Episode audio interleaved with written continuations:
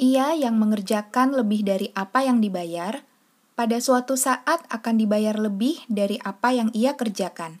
Napoleon Hill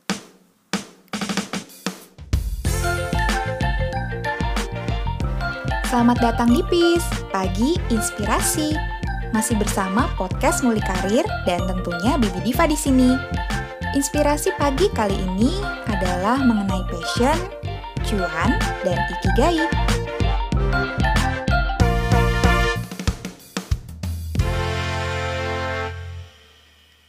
Ada salah satu buku yang memang secara khusus ngebahas tentang passion. Judulnya adalah Passion to Performance. Buku ini ditulis oleh Rene Suhardono dan tim Impact Factory. Dia juga nulis buku lain yang judulnya Your Job is Not Your Career. Bibi bacanya buku yang pertama tadi tuh Passion to Performance.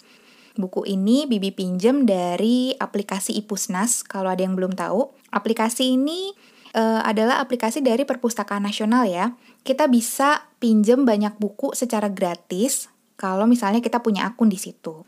Nah, Bibi baca buku Passion to Performance-nya dan di aplikasi tadi di Pusnas, sinopsis bukunya itu ditulisnya begini. Kita mungkin pernah mendengar orang mengatakan untuk melakukan apa yang kita cintai. Namun, pada kenyataannya, sebagian besar kita justru tersesat pada pekerjaan yang kita butuhkan untuk hidup, dan kadang tak sesuai dengan passion kita. Namun, masih ada pilihan: putar arah atau cintai saja apa yang kau lakukan, maka kau tak akan pernah merasa bekerja barang sedikit pun.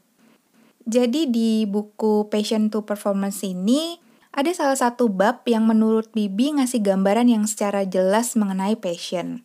Karena kalau secara gampangnya yang Bibi pahami adalah kalau passion itu kan kayak sesuatu yang kita suka untuk kita kerjakan ya.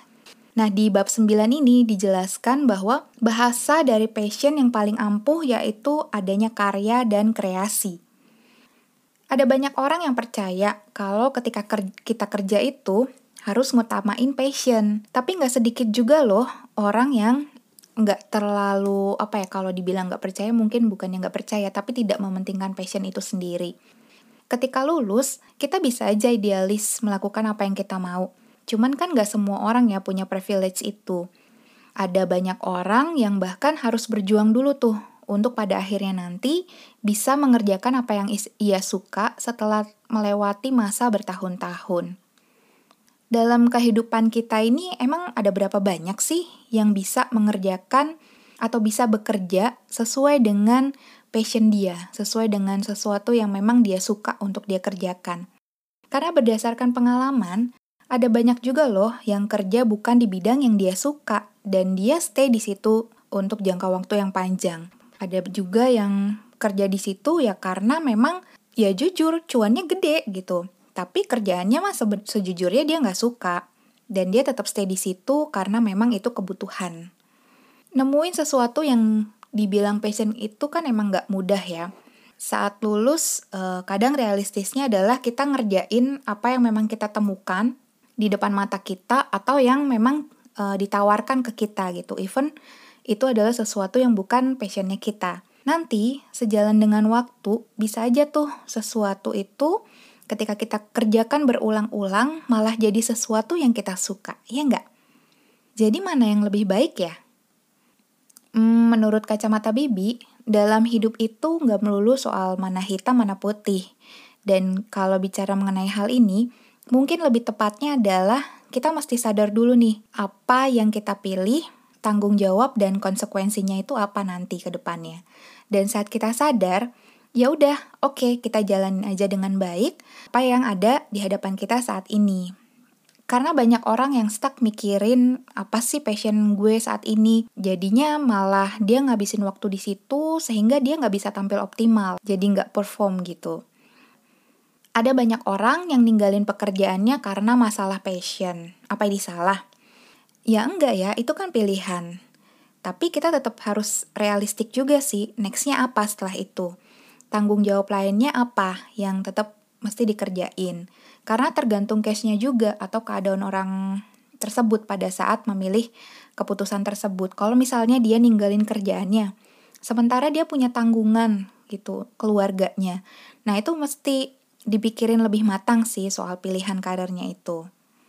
Ada satu buku lagi sih yang e, mencerahkan mengenai passion ini, tapi buku ini belum Bibi baca sebelumnya.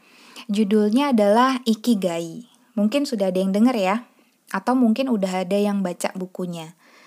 Nah, Ikigai itu konsep hidupnya orang Jepang. Bagaimana mereka memaknai kehidupan dan menemui kebahagiaan. Uh, konsep Ikigai ini dijelasinnya pakai diagram Venn. Ada yang masih ingat diagram Venn?